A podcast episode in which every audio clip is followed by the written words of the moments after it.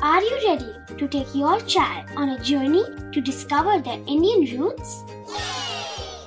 Introducing Chimes, the ultimate audio platform for young minds aged 3 to 15. At Chimes, we believe in the power of storytelling to connect children to their cultural heritage. From captivating folk tales to colorful festivals to mesmerizing history, Chimes brings the rich stories of Indian traditions to life.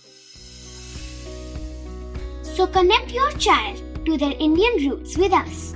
Download the app today and start the journey.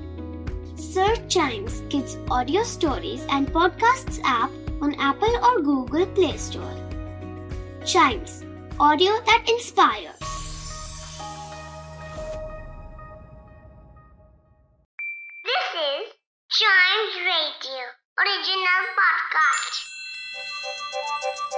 हर दिन की एक कहानी होती है।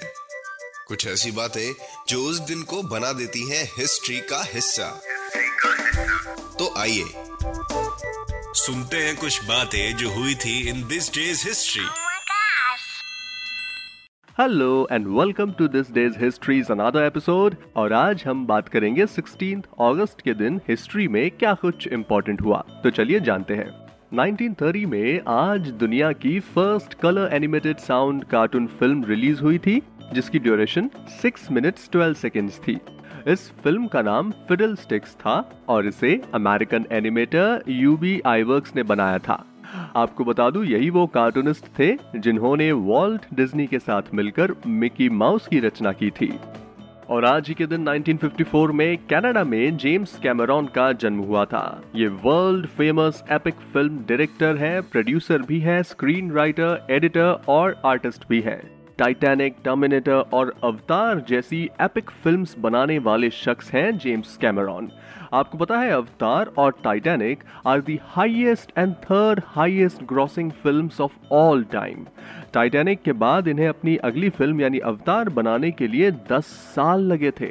और ये बहुत कम ऐसे डायरेक्टर्स में से एक हैं जिनको एक ही फ़िल्म के लिए एक ही साल में तीन ऑस्कर अवार्ड्स मिले।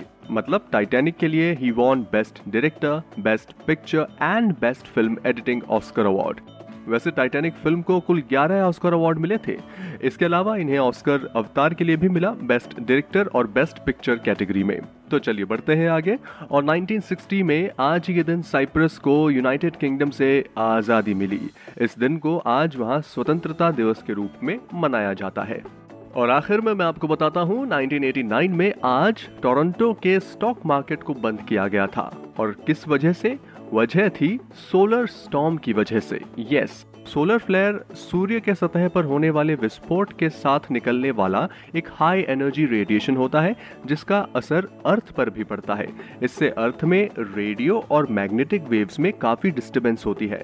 During this Canada suffered massive electrical power blackout तो फ़िलहाल आज के पॉडकास्ट में इतना ही। आई होप आपको ये सारी बातें इंटरेस्टिंग लगी होगी और ऐसी ही इंटरेस्टिंग बातें रोज सुनने के लिए आप चाइम्स रेडियो का ये वाला पॉडकास्ट दिस डेज़ हिस्ट्री को तुरंत लाइक शेयर और सब्सक्राइब कर लें ताकि आपसे कोई भी एपिसोड मिस ना हो जाए। Till then see you and always keep chiming